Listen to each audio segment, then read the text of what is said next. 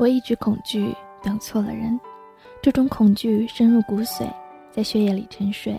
深夜频频苏醒，发现明天有副迫不及待的面孔，脚印却永远步伐一致，从身边呼啸而过。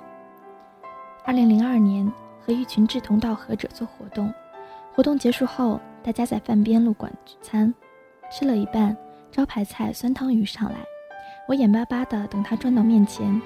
和我隔三四个座位的女孩 X 放下筷子，说：“我要走了。”她是大学校花，清秀面庞，简单心灵。男生们纷纷举手叫着：“我来送你。”X 红着脸：“我不要你们送，我要张佳佳送。”我好不容易夹到一块鱼肉，震惊的抬头，惨烈的说：“为什么？凭什么？干什么？”我囊中羞涩，没有钱打车。说完后，继续埋头苦吃。然后呢？然后再见面，在三年之后，二零零五年，X 打电话来说想和我吃顿饭。吃饭总是好的，我正好怀抱吃郊区一家火锅的强烈欲望，就带着他打车过去了。他说，一年多在高新区上班，离家特别远，都是某富二代开车一个多钟头来回接送。我沉默一会儿说，也好，他很有毅力。X 低头轻声说。一开始坚持坐公交车，但他早上在家门口等，晚上在公司楼下等，坚持了几个月。有次公交车实在挤不上去，我就坐了他的车。我一边听一边涮羊肉，点头说：“上去就下不来了吧？”他什么都没吃，筷子放在面前，小声说：“不知道，我不知道。”吃完了，我摸着肚子，心满意足地出门等出租车，半天没有，寒风瑟瑟，冻得我直跳脚。X 打电话喊车过来接我们，我知道就是富二代的车，车是宝马，人也年轻，虽然不健谈，可是很文静。X 坐在副驾，从后视镜里我能望见他安静地看着我。我挪到门边，头靠在车窗上，夜渗透玻璃，空调温暖，面孔冰凉。驶过高架，路灯一列列飞掠，什么都过去了，人还在夜里。这场景经常出现在梦中，车窗外那些拉大的光芒，像时间长河里倒映的流星，笔直地穿越我的身体，横贯着整场梦。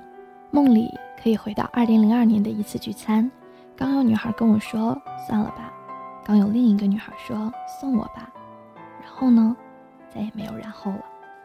多少年，我们一直信奉每个人都是一个半圆，而在这苍茫世界上。总有另外一个半圆和你严丝合缝，刚好可以拼出完美的圆，这让我们欣喜。